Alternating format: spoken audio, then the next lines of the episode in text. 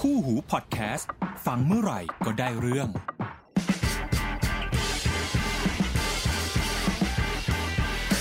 What the fact สวัสดีครับ ต้อนรับเข้าสู่ WTF นะครับ สวัสดีค่ะ อยู่กับน้ำหวานและในบอสเช่นเคยค่ะ เราดำเนินมาถึง EP ที่ 54 แล้วครับผม ตบมือ และวันนี้เราก็ยัง work from home กันอยู่เช่นเคย 1 เดือนเต็ม ๆ แล้วฮะ ใช่ค่ะหนึ่งเดือน หนึ่งเดื เต็ อน มๆแล้ว เต็มๆ นับจากวันที่เราถูกกักตัวก่อนเนาะ ที่ถูกประกาศว่าจะต้องอยู่กับบ้านเนี่ย ใช่ วันที่ ใช่ 17 เมษาไอ้ย17 มีนา ค่ะ วันนี้ 20 ก็ 1 เดือน เต็ม ตีว่า 1 เดือนเต็มพอดีละ อืม นะครับผม ค่ะ เป็นยังไงบ้าง 1 เดือนกับการ work from home ก็เรายังมีเข้าไปทำงานที่ออฟฟิศอยู่บ้างนะคุณ สัป บอส สองสัปสองวัน ส ต่ อ อง สัป วัน ดาห์ ต่อสัปดาห์ แต่ว่าวันอื่นก็ทำงานอยู่ที่บ้าน อืม ซึ่งก็รู้สึกไม่ค่อยต่างกันเท่าไหร่ เพราะว่าเดี๋ยวนี้ประสิทธิภาพของอะไรอ่ะเขาเรียกว่าเครื่องมืออุปกรณ์ แล้วก็การเข้าถึงข้อมูลไม่ว่าจะที่บ้านหรือว่าที่ออฟฟิศอ่ะ ครับ มันคล้ายจะไร้รอยต่ออะเออนะ มันก็เลยไม่ค่อยมีปัญหามากนะสำหรับการทำงานของเรา ครับ ส่วนคุณบอสนะคะ มีปัญหาไหม โอ้ผมไม่มีปัญหาอยู่แล้ว คือถึงแม้ผมจะเป็นฟรีแลนซ์ผมจะออกไปทำงานนอกบ้านบ้าง แต่ว่าก็ต้องยอมรับว่าประมาณ ถ้าในเวลาปกติเนี่ย ประมาณหกสิบเปอร์เซ็นของงานอะ่ะ ค่ะ มันถูกทำที่บ้านอยู่แล้ว อ๋อ ถูกป่ะก็คือไม่ว่าจะเป็นงานรีวิว งานเขียนบทความ หรือแม้กระทั่งงานที่เป็นงานแบบอ่ะประชุม อ่า ผมแบบประชุมที่เป็นประชุมแบบวิดีโอคอนมาตั้งแต่ก่อนที่จะมีโควิดอยู่แล้วไง อ่า ถูกป่ะบางทีก็แบบประชุมแบบอ่ะประชุมหลายสายใช่ไหมบางทีก็ประชุมแบบแบบที่หลายคนเรียกว่าคอนคออะไรเงี้ย อืม เราทำผมมาทำมาก่อนอยู่แล้ว อืม เพราะฉะนั้นผมไม่ได้มีปัญหากับการที่แบบจะ work from home หรือเปล่าอะไรเงี้ย อืมอืม เพียงแต่ว่าช่วงนี้ก็จะมีแค่แค่อารมณ์ประมาณว่า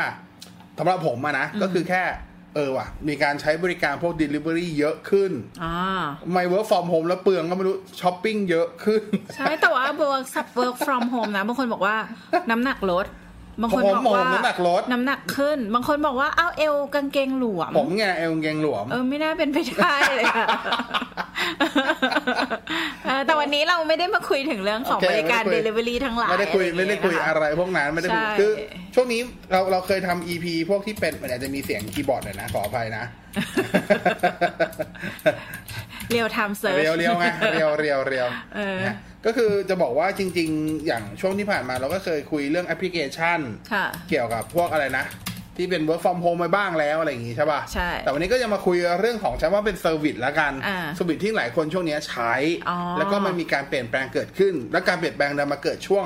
ช่วง work from home พอดี ซึ่งเป็นการเปลี่ยนแปลงที่ดีหรือไม่ดี ก็แล้วแต่คนแต่ส่วนใหญ่มันก็คือการเปลี่ยนแปลงมันต้องดีขึ้นดิ เป็นอ้าวบางคนก็แบบเปลี่ยนแปลงมันมีทั้งเปลี่ยนแปลงไปทางบวก ไม่ไม่คือ แล้วก็ แบบ เปลี่ยนแปลงไปทางลบ อันนี้เราก็พูดถึงบริการ อ๋อ ถูกไหมว่าบบ ริ ริกา การ ร เขามีการถ้าเขาถ้าถ้าโปรดัก มี อะไร การ จะ อัปเดตเฟิร์มแวร์อะไรอย่ง อ่า เงี้ย ถ้าโปร ยกตัว ดั ย่ ก ง อะไรจะออกบอกโปรดักใหม่ไม่มีอะไรแย่กว่าเดิมอยู่แล้วล่ะถ้าแย่กว่าเดิมเขาจะคงไม่ออกหรอก เหรอ นึกออกปะ ก็ได้ เออถูกไหม อ่ะวันนี้คุยเรื่องอะไร อันนี้คุยคุยหลายเรื่องจะสับให้เหระนิดนึงนะครับ ค่ะ อย่างแรกที่อยากชวนคุยคงเป็นเรื่องของบริการ cloud service ค่ะ อ่าช่วงนี้หลายคนพอพอ work from home การส่งงานเนี่ย บางครั้ง ใช่ คุณไม่สามารถส่งผ่านไลน์เหมือนแต่ก่อนได้ละ เออ เพราะว่างานจะเริ่มมีความสำคัญมาก ต้องมี ขึ้น security กันนิด มี นึง ใช่ข้อมูลมีความสำคัญมากขึ้น จริง ๆ แล้วการส่งไฟล์หรือส่งข้อมูลต่างๆ ด้วยไลน์เนี่ย มันไม่ค่อยเวิร์กนะสำหรับเรา เพราะว่ามันสืบค้นได้ยากอะ่ะ มันต่างจากการที่ ชอบ ใช้ คำว่าสืบค้นดูทางการทีเดียว อ้าวก็อันนี้ ไม่ได้ว่าอะไร พูด แค่ ถึง บอก เรื่อง เฉยๆ การทำงาน แค่บอกเฉยๆ พูดถึงเรื่องการทำงานก็คือว่าถ้าเราส่งเอกสารที่เป็น hashtag ไฟล์ทางเมลถูกไหม อ่า อย่างน้อยมันก็ยังคาอยู่ใน inbox หรือ ครับ ว่า sendbox หรืออะไรอย่างเงี้ย ซึ่ง อ่ามั มันสามารถแบบค้นได้ว่า อ่า ถ้าวันหนึ่งเราไปคุยกับคนที่เราส่งไฟล์ไปให้แล้วเขาบอก เอ๊ะไม่เห็นได้เลยอะไรเงี้ย เราก็ยังแบบว่า เอ้ยรีพายกลับไปว่า เออฉันเคยส่งให้คุณแล้วนะนะวันที่เท่านี้เท่านี้ แต่ว่าในกรณีที่ว่าถ้าเราส่งไฟล์ไปทางไลน์อะค่ะคุณบอส ครับ มันจะอยู่ได้ประมาณ 7 วันหรือเปล่าที่คาอยู่ในแชทในไลน์ อ่า อะเอ คือ อ โอเค มันดูประวัติไม่ได้ มันดู มันดูประ อี วัติ ดิทไม่ได้อ่า ไม่ได้ใช่ โอเคเข้าใจได้ ค่ะ คือแต่ว่าที่พูดไม่ได้เกี่ยวกับเมล คืออ ม เมลเนี่ยมันการส่งปกติอยู่แล้ว อ่า แต่เมลมันส่วนใหญ่มันเป็นการส่งแบบหนึ่งไปหนึ่งไปหนึ่งหรือก็หนึ่งไปออแต่มันจะไม่มีการ collaborate ของการทำงานร่วมกันของฝ่าย อ่า ฝ่ายนั้น อ่า ถูกไหม อ่า ทีเนี้ยพอพอในสถานการณ์ที่เป็น work from home เราทำงานเป็นทีม ใช่ค่ะ มันจะมีทีมใหญ่แล้วก็มีทีมย่อยลงมาอีกอะไรเงี้ย อ่าอ่า โอเค ทีมใหญ่เขาอาจจะมีบริษัทอาจจะจ่ายเครื่องมือที่ดีให้ อืม สามารถที่คุณจะอาจจะเป็น Microsoft Office ที่เป็นแบบ Enterprise เป็น Business อ่ะก็ทำมีแบบโหแบบ คอร์ปอเรทได้ คือกำลั ทำงานแชร์ริ่ ห ง มายถึ กันได้ ว่าในหนึ่งไฟล์เนี่ย เราทำงานด้วยกันมีคนเป็นเจ้าของได้หลาย ใช่ คนร่วมกัน อ่ะแต่ว่าพอมาเป็นกลุ่มย่อยของอันนั้นออฟฟิศไม่ได้จ่ายละ อ่า แต่เป็นกลุ่มย่อยที่เราต้องถ่ายแต่ต้องทำเอง ใช่ใช่ อ่ะแล้วก็จะมีสร้างกรุ๊ปเวิร์กกรุ๊ปของเราขึ้นมาเอง ใช่ค่ะ เราก็ต้องหาบริการซึ่งส่วนใหญ่ทุกคนก็ต้องหาบริการฟรี ใช่ค่ะ อ่ะทุกคนก็จะไปพึ่งบริการแบบอ่ะมีบางคนก็ใช้ OneDrive ของของ Microsoft บางคนก็ใช้ Google Drive อะไรอย่างเงี้ยซึ่งมันมีบริการ บาง ฝาก คน ไว้ มากไปกว่านั้นเป็นเป็นเขาเรียกว่าอะไรโปรเจกต์ทีมร่วมกันเลย เริ่มตั้งแต่โปรเซสในการทำไทม์ไลน์ในการส่งไฟล์ในการแอสไซน์งานอะไรพวกเนี้ยมันก็ อ่ะ มีที่เป็นฟรีเหมือนกัน ใช่ เอออ อะไรอ่ะ ก็เราที่เราใช้อยู่จะเป็น Ring อ่ะ W R I N K อ่า อะ อะไร ไร สักอ เงี้ ย่าย งอ่ะ คือแล้วแต่ถนัดครับ เพียงแต่ว่า ค่ะ จะบอกว่าบริการพวกเนี้ยข้อดีก็คือ อย่างน้อยที่สุดมันมีการเข้ารหัสของข้อมูลอยู่ ใช่ค่ะ ดีกว่าคุณจริงๆคลาวที่แบบบริการให้ให้ขนาดใหญ่กว่านี้จริงๆมีเยอะ ที่แต่คนใช้การโฟแชร์ก็ถึงเป็นหนึ่งในนั้นเมกะ ใช่ ทั้งหลาย ใช่ เงี้ยแต่ว่าพวกนั้นมันไม่มีการ encrypt ข้อมูล ค่ะ มันคือถ้าถ้ามันหลุดออกไปมันคือหลุดไปเลยคือใครไปเจอลิงก์ดาวน์โหลดก็ดาวน์โหลดได้แหละ ว่ากันตรงๆถึงคุณจะใส่พาสเวิร์ดได้แต่พาสเวิร์ดมันแคร็กได้อยู่แล้ว ไม่ใช่ปัญหา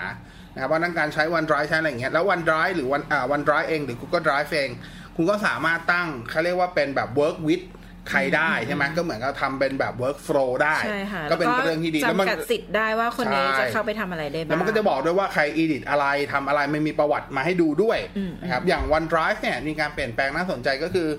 หลายคนรู้จักหลายคนรู้บริการของ Microsoft อันหนึงอยู่แล้ว คือตัว Microsoft Office 365 ค่ะ อ่าซึ่งก็เป็นการเช่าออฟฟิศแบบรายปีรายเดือน ซึ่งมันจะมีวันตรงวันไดรฟ์เข้ามาให้ด้วยอะไรอย่างเงี้ย แต่ว่าในช่วงนี่ช่วงนี้เลยครับ ช่วงเมษาที่ผ่านมา Microsoft ก็มีการปรับเปลี่ยน เปลี่ยนชื่อด้วยนี่ใช่ ใช่ ปะ ก็คือเปลี่ยนชื่อนั่นแหละก็เปลี่ยนเซอร์วิสเลยจาก Office 365 กลายเป็นใช้คำว่า Microsoft 365 แทน ค่ะ คือตัดคำว่า Office ออกไปนะครับเหตุผลก็คือเขาเขาทำบริการของตัว Office 365 เดิม ให้ดูเป็นบริการแบบที่เป็นบริการแบบภาพรวมมากขึ้น ไม่ได้เจาะจงเขาว่าเป็นออฟฟิศละ อ่า อ่าคือมีอย่าง ค่ะ อื่นแต่ว่าจริงๆซอฟต์แวร์เหมือนเดิมแหละ แต่ว่าสิ่งที่มันเพิ่มเข้ามาคือ มีการทำงานที่เป็นไลฟ์สไตล์มากขึ้นด้วยนะครับ ซึ่งตัววันร้ายก็ก็ถูกมีการถูกปรับเปลี่ยนหลาย ๆ อย่างก็ลองไปดูได้นะวันนั้นถ้าเกิดใครต่ออายุตอนนี้ก็ให้รู้แล้วกัน Microsoft Office 365 ก็จะถูกเรียกเป็น Microsoft 365 ไปละ ซึ่งจริงๆก็มีการเปลี่ยนในส่วนของตัว Family Plan อะไรอย่างนี้ด้วยนะครับ เปลี่ยนชื่อ เมื่อก่อนมันจะเป็น personal กับ home ตอนนี้มันจะเป็น personal กับ family จริงๆ family มันก็คือ home เดิมมาแหละอย่าได้อย่าได้งงกันนะครับ แต่ว่าก็ช่วงนี้มีคนถามมาเยอะใน inbox ของผมว่าแบบ เอ้ย พี่ครับ ไอตัว family มันคืออะไรทำไมมันใช้ได้หกคนหกคนคือยังไง อืมทำไมแฟมิลี่ต้องมีแค่หกคน เหมือน Netflix หรือเปล่า คือเขาพยายามเปรียบเทียบเคียงว่า อ่า การให้บริการแบบเนี้ยการสมาชิกมันต่างกับอะไรยังไง อ่ามัน จ ไม่เห ริ มื ง อน ๆ Google ก็มี Family เหมือนกันนะ อ่ะแต่เราเราโฟกัสที่ตรงนี้ก่อนแล้วกัน อ่ะ อ่ะอย่างตอนเนี่ยอย่างถ้าเป็นบริการ Netflix เนี่ยมันคือมันคือแค่เป็นการแอดแอดโปรไฟล์แล้วคุณจะให้ใครมาดูก็ดูได้นับตามสกรีนที่ดูถูกป่ะ อืม แต่ว่าในส่วนของตัวตัว Microsoft ที่เป็นตัว Family หรือว่าตัว Home เดิมเนี่ยที่เป็น 365 เนี่ย คิดง่ายๆมันเป็นเหมือน YouTube Premium ก็คือคุณจะต้องมีโฮสต์หนึ่งคนก่อน ก็คือคนหลักที่จ่ายตังค์นั่นแหละ อ่าฮะ นับเป็นหนึ่งนะครับ และคุณสามารถอินไว้สมาชิกรวมได้อีก 5 คน เพราะฉะนั้นรวมคุณจะกลายเป็น 6 อ่า อ่าได้หกยูเซอร์หกยูเซอร์เชิญยังไง เชิญโดยอีเมล เหมือน YouTube Premium ที่ต้องเชิญด้วยอีเมล เอาอีเมลที่คุณใส่อินในใน YouTube เข้ามา อันนี้ก็เหมือนกันก็เอาเอาเอาซอฟเอาอีเมลที่เป็นของ Microsoft ของคนที่อยากจะแอดเข้ามาให้ แต่ละคนเนี่ย พอใส่อินปุ๊บ จะติดตั้งตัวชุด Microsoft Office ได้ ที่สำคัญคือได้ OneDrive คนละ1เทราไบต์ด้วย อ่าอันนี้ก็เป็นประโยชน์ไปนะครับ ซึ่งวันไดของใครมันคือของใครของมันนะของผมผมก็จะไม่เห็นของน้ำหวานน้ำหวานเขาไม่เห็นของผม ยกเว้นว่าคุณจะเปิดแชร์กันอ่าแต่ที่สำคัญคือมันให้ถึง 1 เทราไบต์ ค่ะ นะครับทำให้ตอนช่วงนี้หลายคนก็เลยสนใจ เพราะว่าง่ายๆคือมันสามารถหาแชร์กันได้แล้วมันไม่แพงอ่ะ หนึ่งเทราไบต์นี่ต่อ Account หรือว่าต่อ ต่อ Family ต่อคน ต่อคนเลยเหรอ ก็เท่ากับยิงไม่ได้6เทราไบต์อ่ะ อื ม อ่าเข้าใจใช่ไหม เข้าใจเข้าใจ อ่าโอเคโอ้ยเหนื่อยตอนนี้ไม่อธิบายคุณละอธิบายหวานละตอนนี้ อ้าว ก็เราถามแทนคนฟัง อ๋ ไง อโอเคโอเค เออ เออประมาณนี้ประมาณนี้นะครับ นั่นคือในส่วนของตัวที่เป็น OneDrive ค่ะ แล้วก็ตัว Microsoft 365 ใหม่ก็ก็ถือว่าโอเค ก็เรียนรู้ไป แน่นอนอย่างที่บอกครับ ชุด Microsoft มันมีให้อยู่แล้วล่ะ ไม่ว่าจะเป็นในส่วนของตัว Office Excel PowerPoint อ่า OneNote ออฟอ่าตัวนั้นนะ Outlook อะไรพวกเนี้ย แต่ถ้าเกิดใครอยากใช้ Microsoft Team ที่ไว้ประชุมคอนเฟอเรนซ์กันอันนั้นคุณต้องไปซื้อตัวที่เป็น อ่าค่ะ Business อ๋อ ถึงจะได้ที่เป็นแบบที่เป็นแบบ full function ของ Microsoft Teams จริง ๆ อันนี้ก็ไปลองลงทุนดูนะครับ ว่าอยากจะอัปเกรดขึ้นไหมนะครับเพิ่งซึ่งทีมอ่ะตัว Office Business ก็จะมีเหมือนกันที่เป็นแบบ มีแบบกรุ๊ปเล็กกรุ๊ปใหญ่นู่นนี่นั่นก็ลองไปดูกันนะครับ อันนั้นคือบริการส่วนส่วนของ Google Drive เองก็ใครอยากซื้อสเปซเพิ่ม คือซื้อพื้นที่เพิ่ม ก็จ่ายไปเริ่มต้นก็อยู่ประมาณ 900 บาทต่อเดือนได้ขึ้นมาเป็นเท่าไหร่สองอีก 200 กิก ใช่ค่ะ โดยนั้นคุณก็สามารถที่จะแชร์คอ r p ปอเรทกันได้ การแชร์ก็ข้อดีข้อข้อดีอันหนึงของของตัว Google Drive คือถ้าเกิดคุณแชร์โฟลเดอร์ไฟล์ผมคุณตั้งโฟลเดอร์มาโฟลเดอร์หนึ่งใน Google Drive แล้วคุณตั้งแชร์ไปแล้วคุณก็แอดทุกคนที่คุณอยากให้เห็นโฟลเดอร์นี้เข้าไปเนี่ย เวลาคุณอัปเดตโฟลเดอร์เนี้ยมันจะไปปรากฏอยู่ใน อีเมล ไม่ใช่ อยู่ใน Google Drive ของทุกคน อ่าใช่ ที่คุณแอด แอดไว้ เพื่อนไว้ อืม แล้วคุณมีการอัปเดตอะไรคุณในนั้นก็จะถูกอัปเดตโดยอัตโนมัติให้ทันที ก็ถือเป็นเรื่องที่ดีเหมือนกันนะครับ แต่ว่าอันหนึงที่หลายคนอาจจะมองข้ามแล้วก็ไม่ค่อยได้ใช้กันก็คือทั้ง OneDrive ทั้ง Google Drive เองจะมีซอฟต์แวร์ที่เอาไว้ลงบนบน Windows ด้วย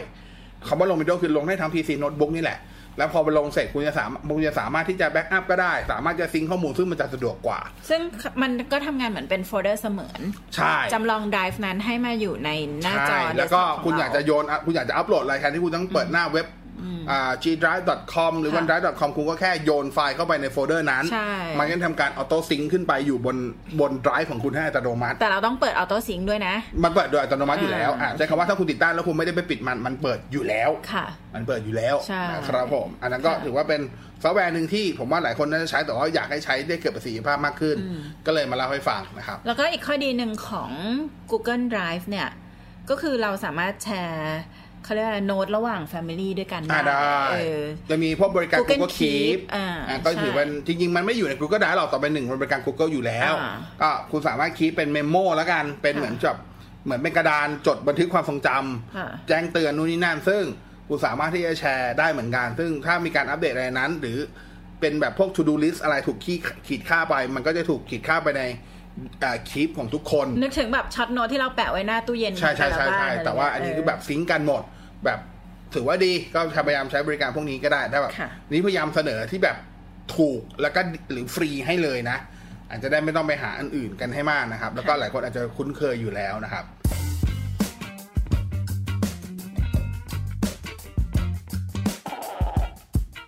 ทีนี้มันมีอันหนึงที่พอ work from home หลายคนเริ่มหันมาให้ความสนใจมากขึ้นคือเรื่องของอินเทอร์เน็ต แล้วก็ความปลอดภัยนะครับอินเทอร์เน็ตแน่นอนมันพูดถึงทุกคุณจะเห็นทุก ISP ทุก operator มีการออกแพ็กเกจช่วงเนี้ยเฉพาะสำหรับช่วงที่เป็น work from home มาเลย เช่น อย่างเมื่อก่อนเนี่ย เน็ตบ้านถูกสุดจะอยู่ที่ราวๆประมาณ 590 บาท หรือ 690 บาท ตอนนี้คุณจะเห็นแพ็กเกจรายเดือนแค่ราวๆประมาณแบบ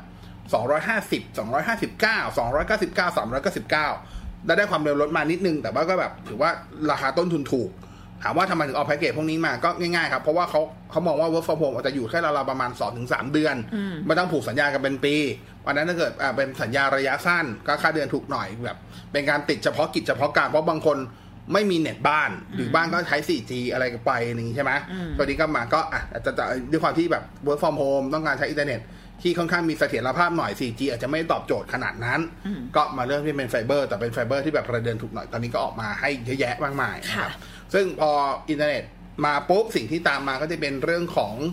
เอ่อเขาเรียกอะไรนะ เรื่องของการกระจายสัญญาณ Wi-Fi ละอ่าเพราะว่าน้อยคนจะใช้แลนทั้งทันที่เราพยายามแนะนำไม่ใช้แลนแต่ว่าโอเค ทุกคนพอรู้สึกว่าก็ติดติดอินเทอร์เน็ตแล้วอะก็อยากใช้ Wi-Fi อะไรประมาณนี้นะครับ Wi-Fi สังเกตตอนนี้ก็จะมีหลายค่ายเริ่มเริ่มให้บริการแบบส่วนเสริมเยอะขึ้น อย่างล่าสุดจะเป็นค่ายสีแดงฝั่งรัชดาก็คือ True นะครับก็มีการออกตัวแพ็กเกจเมสมาให้ ค่ะ แล้วก็เมสไม่ใช่ซื้อขาดด้วยเป็นเช่า ก็คุณอยากจะเช่าแค่ไหนคุณก็ไปเท่านั้น 100 บาทต่อจุดต่อเดือนอะไรอย่างเงี้ย ก็ไว้กระจายเพิ่มก็ถือเป็นเรื่องที่ดีก็มีอย่างเงี้ยผู้ให้บริการทั้งหลายก็มีการปรับเปลี่ยนเซอร์วิสด้วยนะครับเพื่อตอบสนองกับสถานการณ์ที่เกิดขึ้นในบ้านเรา ค่ะ นะครับทีนี้อยากให้ความปลอดภัยอีกอันหนึ่งก็คือพอหลายคนที่เริ่มมาใช้อินเทอร์เน็ต ในคอมพิวเตอร์มากขึ้นใช้ PC มากขึ้น หลายคนก็จะเจอปัญหาว่าแบบบางทีคอมหนึ่งเครื่อง ง่ายๆแล้วกัน จากเดิมเนี่ยผู้ปกครองอ่ะไม่มีคอมเป็นของตัวเองอาจจะถนัดใช้มือถือหรือแท็บเล็ต อืม แต่พอช่วงเนี้ยแบบโหเดี๋ยวก็ต้องประชุมผ่าน Microsoft Teams เดี๋ยวก็ต้องตัว Zoom ต้องทำงาน หรืออะไรก็ตามเนี้ยก็เริ่มหันมาใช้ PC โน้ตบุ๊กบางทีก็ใช้ PC ของบุตรหลานที่ซื้อให้บุตรหลานแต่ก็แบบอ่ะลูกก็เล่นเกมกลางคืนแล้วกันนะ ขอพ่อใช้ก่อนอะไรประมาณนี้นะครับ สิ่งที่เกิดขึ้นก็เริ่มเล็งเห็นว่าเฮ้ยมันก็มีสิ่งล่อแหลม สิ่งเกิดขึ้นในอินเทอร์เน็ตมากมายอะไรอย่างเงี้ยวันนี้ก็จะเลยมาแนะนำหนึ่งวิธีง่าย ๆ ในการที่จะ บล็อกพวกสิ่งที่ ไม่ปลอดภัยจากอินเทอร์เน็ต อ๋อ แบบพื้นฐานมาให้นะครับ ค่ะ จริงๆ มันมีมานานแล้วล่ะแต่คนไม่ค่อยสนใจ นั่นคือสิ่งที่เรียกว่าบริการ DNS ค่ะ อ่า DNS มันก็คือตัว Domain Name Service อืม ถูกไหมหลักการง่ายๆครับ เวลาคุณจะเข้าเว็บไซต์อะไรสักเว็บหนึ่ง คุณจะพิมพ์ชื่อมันที่เป็น w w w b l a b l a b l a com co th อะไรก็ตาม อืม เราไม่ได้พิมพ์เป็นเลข IP ใช่ค่ะ ถูกไหม เพราะเราคงไม่จำอ่ะ ใช่สมมติคุณจะเข้า YouTube คุณก็พิมพ์ youtube.com คุณจะเข้า Google คุณก็พิมพ์ youtube แต่ google.com คุณจะเข้า mcot.net คุณก็พิมพ์ mcot.net ถ้าเราพิมพ์แปดจุดแปดจุดแปดจุดแปด มันก็เดี๋ยวเดี๋ยวอันนั้น Google อันนั้นใจเย็นอันนั้น DNS ของ Google นะครับ ค่ะ อ่ะอะไรประมาณนี้โดเมนเนมทำหน้าที่ในการแปลงชื่อพวกนั้นนะครับ ค่ะ ให้ไปเป็น IP เพื่อให้รู้ว่าปลายปลายทางต้องวิ่งไปที่ไหนนะครับ ทีนี้ DNS มีบริการ DNS มีเยอะแยะมากมายผู้ให้บริการอินเทอร์เน็ตบ้านเราก็มี DNS ที่เขาให้มา ค่ะ แต่ DNS ของผู้ให้บริการก็ไม่ได้บล็อกอะไรขนาดนั้น เป็นแค่แบบช่วยให้การค้นหาเราเร็วขึ้นเฉย อ่า ๆ นะครับปกติการปรับเปลี่ยน DNS เพื่อต้องการให้การค้นหาเราคือเส้นทางไปยังเซิร์ฟเวอร์นั้นๆทำได้รวดเร็วขึ้นศักยอ่าเขาเรียกว่าประวัติศักยภาพวัดกันจากตรงนั้นนะครับ แต่ว่าแต่ว่า โอ้ยปวดหัวกันน้ำหวานตอนนี้ อ่า อ่ะแต่ถ้าเกิดว่ามันจะมีบริการอยู่อันหนึ่งก็คือชื่อ Cloudflare นะครับ Cloudflare Cloudflare เนี่ยจริงๆให้บริการ DNS อยู่แล้ว ค่ะ แต่เดิมก็จะเป็นแบบ 1.1.1.1นะครับ อ๋ออั อันนั้นก็ธรรมดา อ่า อ่าเว้นธรรมดาเลยแต่ว่าความพิเศษของมันก็นิดนึงก็คือเป็น DNS over HTTPS ก็จะมีความปลอดภัยมีความส่วนตัวมากขึ้นนะครับสำหรับคนที่อยากจะใช้บริการ DNS ก็เหมือนกับของ Google นั่นแหละเป็น DNS on over อ่าเป็น DNS over HTTPS เหมือนกัน เพราะว่ามันมี S มันก็เลยมี security แต่อันนั้นธรรมดาอันนั้นธรรมดาเลยไม่มีอะไรแค่เป็นการ encrypt ความเป็นส่วนตัวนิดนึง เป็นการบอกว่าเออเข้าเว็บที่คุณเข้าไปคือแบบมันจะวิ่งหา HTTPS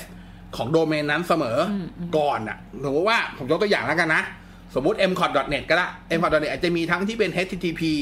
mcot.net และ https mcot.net ค่ะ แต่ถ้าเกิดคุณใส่ Cloudflare หรือใส่ Google DNS เข้าไป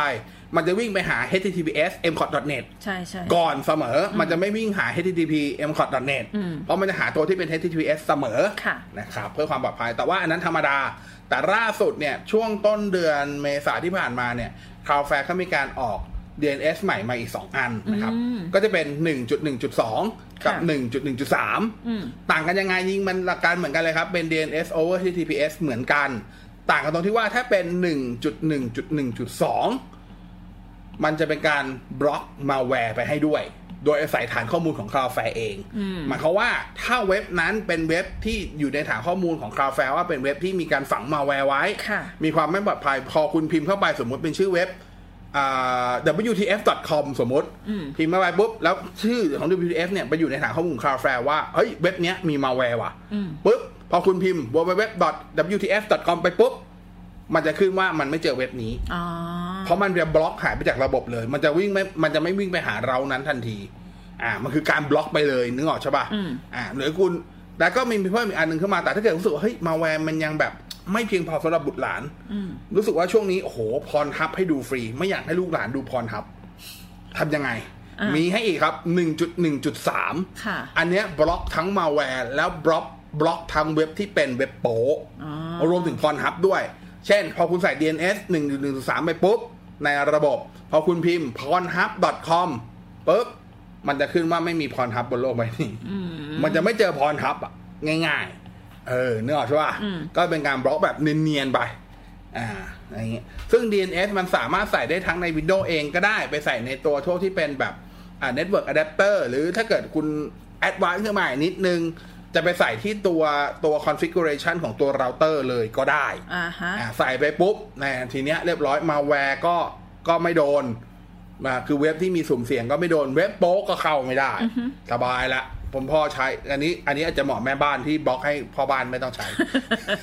อาจจะไม่เกี่ยวกับบุตรหลานแล้วชั่วโมงนี้ เกี่ยวกับพ่อบ้านกับแม่บ้านแล้วชั่วโมงนี้นะฮะ ทำไมต้องบล็อกกันด้วยอ่ะ อ้าวก็บางคนแบบอยากสร้างอ่ะผมว่าคิดว่าคุณมีลูกหลานอะ อ่า ไม่ไม่ไม่กับเด็กเนี่ยโอเคเข้าใจ อ๋อ แต่กับแม่บ้านพ่อบ้าน กลัวพ่อบ้านเสียสมาธิ ไม่มีประช ไม่มีเวลา ไม่ ทำ แต่ งาน ที่ผ่านมามันมีกรณีหลายกรณีในไทยก็เคยเพื่อนผมก็มีแล้ว อืม ที่ประชุมอยู่แล้วต้องแชร์สกรีนอ่ะ อ๋ออ๋ออ๋อ แล้วมัน รูด ขึ้นเป็นเว็บโป้อะ อ่าอ่าอ่า เพราะเขาดูอยู่แล้วเขาลืมสลับแท็บ เวรกรรม มาดูอะไรกลางห้องประชุม เข้าใจใช่ปะ อ่าอ่าอ่า อ่าเพื่อป้องกันสิ่งนั้นไม่ให้เกิดขึ้นบล็อกมันไปเลย คือบางทีเว็บโป้มันไม่ได้เกิดจากเราเปิดอ่ะมันเกิดจากโฆษณา แล้วมันเด้งขึ้นมา พอดีจังหวะที่เราแชร์สกรีนขึ้นไป บน Microsoft Teams แล้วก็บน Zoom โอ้โห ท่านประธานกำลังนั่ง เราจะทำยังไงกับโปรดักตอนนี้ดี มีไอเดียนำเสนอ มีไอเดียเสนอไหมปิ้งโออาโออาโออาเรียบร้อยท่านประธานเว็บอะไรนะ ใช่ปะก็ต้องมีการบล็อกมีการที่จะแบบหาทางป้องกันการอันนี้คือแบบง่าย ๆ ไม่ต้องไปหาแบบคือเมื่อก่อนเวลาคุณคิดว่าคุณจะบล็อกเว็บโปรสักเว็บเนี้ยถ้าแบบสมัยก่อนเราจะรับรู้มาว่ามันจะยากมากคุณจะต้องไปหาพวก อ่าโปรแกรมที่เป็นแบบโปรแกรมเว็บฟิลเตอร์ลงนะ หรือถ้าเกิดใครเป็นสายเน็ตเวิร์กคุณก็ต้องไปตั้ง QA อ่า QoS ไปตั้ง Quality Service นู่นนี่นะ ปัจจุบันมันใช้ DNS แค่ DNS ตัวเดียวก็สามารถที่จะบล็อกได้แล้วค่ะฐานข้อมูลของคาแฟมันเป็นฐานข้อมูลที่เชื่อถือได้ ไม่ต่างจาก Google เพราะฉะนั้นก็ถือว่าโอเคที่จะใช้มันจริงๆมันถามว่ามีบริการ DNS อื่นๆที่สามารถบล็อกมาแวร์บล็อกเว็บโปรได้ไหม ได้ มี นี่แหละ แต่ผมแค่เลือกแนะนำคาแฟเหตุผล เพราะว่าคาแฟมีฐานข้อมูลที่ค่อนข้างเชื่อถือได้ เท่านั้นเองนะครับผม วันนี้ก็พูดเซอร์วิสรวม ค่ะ ๆ อย่างเร็วๆ 20นาทีผ่านไปแล้วอย่างรวดเร็ว หวังว่าจะเก็ตทันหวังว่าจะจับข้อมูลได้ทัน ไม่ทันก็ฟังย้อนหลังได้เรื่อยๆนะฮะฟังซ้ำไปซ้ำมายอดฟังเราจะได้เพิ่มขึ้นด้วย นะครับผม ประมาณนี้เดี๋ยวเขาคือช่วงนี้อาจจะแบบไม่ได้เชิงเทคนิคจ๋าหรือว่ามาวิเคราะห์เรื่องใดเรื่องหนึ่งเป็นหลักนะครับ เพราะว่าช่วงนี้ผมว่าอยากให้เบาๆ แล้วก็พยายามนำเสนอสิ่งที่รู้สึกว่าเออน่าจะเป็นประโยชน์ละกันนะฮะเพราะว่าช่วงนี้ก็อย่างที่บอกยังหลายคนยัง work from home อยู่เผลอๆจริงทุกผมว่าผมว่าส่วนใหญ่คำสั่ง work from home ตอนนี้อยู่ที่ 30 เมษา แต่ก็มีแนวโน้มว่าพฤษภาจะถูกสั่งเพิ่มต่อไปด้วย อืม อ่าผมว่ามีแนวโน้มนะ ก็ต้องรอดูเพราะว่าตราบใดที่ยังไม่มียารักษาไม่มีวัคซีน มันก็ยังมันก็ยังอยู่กับเราไปเรื่อยๆแหละ เจ้าโควิด -19 นี่แหละวันนั้นเรื่องมาตรการต่างๆ เรื่อง social distancing เรื่องของ work from home stay at home มันก็ยังเป็นสิ่งที่ทุกคนยังต้องทำอยู่ดี ใช่ เนอะ ค่ะ นะครับผม อืม อ่ะวันนี้เดี๋ยวมา UTF สั้นๆ แบบนี้ ค่ะ ละกันนะครับ หวังว่าจะมีประโยชน์แล้วก็เจอกันใหม่สัปดาห์หน้าเดี๋ยว UTF พยายามจะหาเรื่องเบาสมองมาคุยบ้างนะครับ แต่วันนี้หลังจากเบาสมองเรื่องจุกไปแล้วครั้งหนึ่งและอีกเรื่องจำอะไรจะไม่ได้ละก็วันนี้ก็กลับมามีสาระนิดนึง เรื่องเน็ตเวิร์กไง อ่ เขาวก่อนนะ เดี๋ยวสัปดาห์หน้าก็มาเดี๋ยวพยายามหาเรื่องไร้สาระเบาๆสมองมาพูดคุยกันอีกสักครั้งละกัน ค่ะ นะครับ วันนี้ขอบคุณที่ตามรับฟังเจอกันใหม่สัปดาห์หน้า WTF ชอบอย่าลืมกดไลค์กดแชร์ให้เราด้วย แล้วก็อย่าลืมเข้าไปคู่หู .fm ด้วยนะครับ ขอบคุณมากค่ะ สวัสดีค่ะ สวัสดีครับ